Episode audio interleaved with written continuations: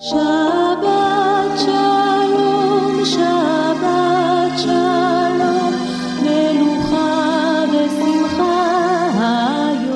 эфире рубрика «Шаббат шалом». Добрый день, уважаемые радиослушатели. Сегодня пятница, канун Шаббата. В 18 часов 26 минут в еврейских домах зажигаются субботние свечи и читается недельная глава Торы, которая называется «Ваякель». В предыдущих главах завершилось описание одежд Каганим и изложение плана возведения святилища. Пришла пора приступить к строительству. Народ с воодушевлением жертвует все необходимое для этого.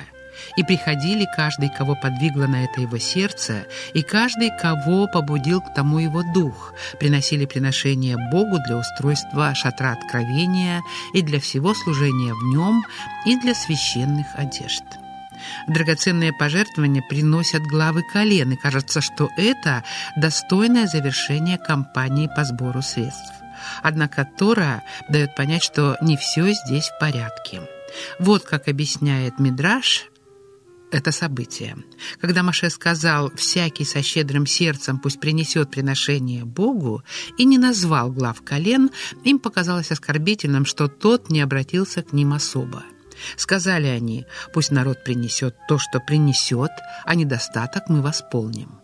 Обрадовались сыны Израиля, и все необходимое доставили быстро и охотно, а те выжидали до тех пор, пока не отпала всякая надобность в их щедротах. Просили они позволить им принести пожертвования, да было поздно, ибо уже приказал Маше, чтобы прошли по стану и возгласили, пусть прекратят мужчины и женщины работу для святых приношений. Хотя главы колен и пытались замаскировать уязвленную гордость различными оговорками, произошедшее получило огласку, и когда пришло время освещать построенное святилище, они со своими дарами были первыми.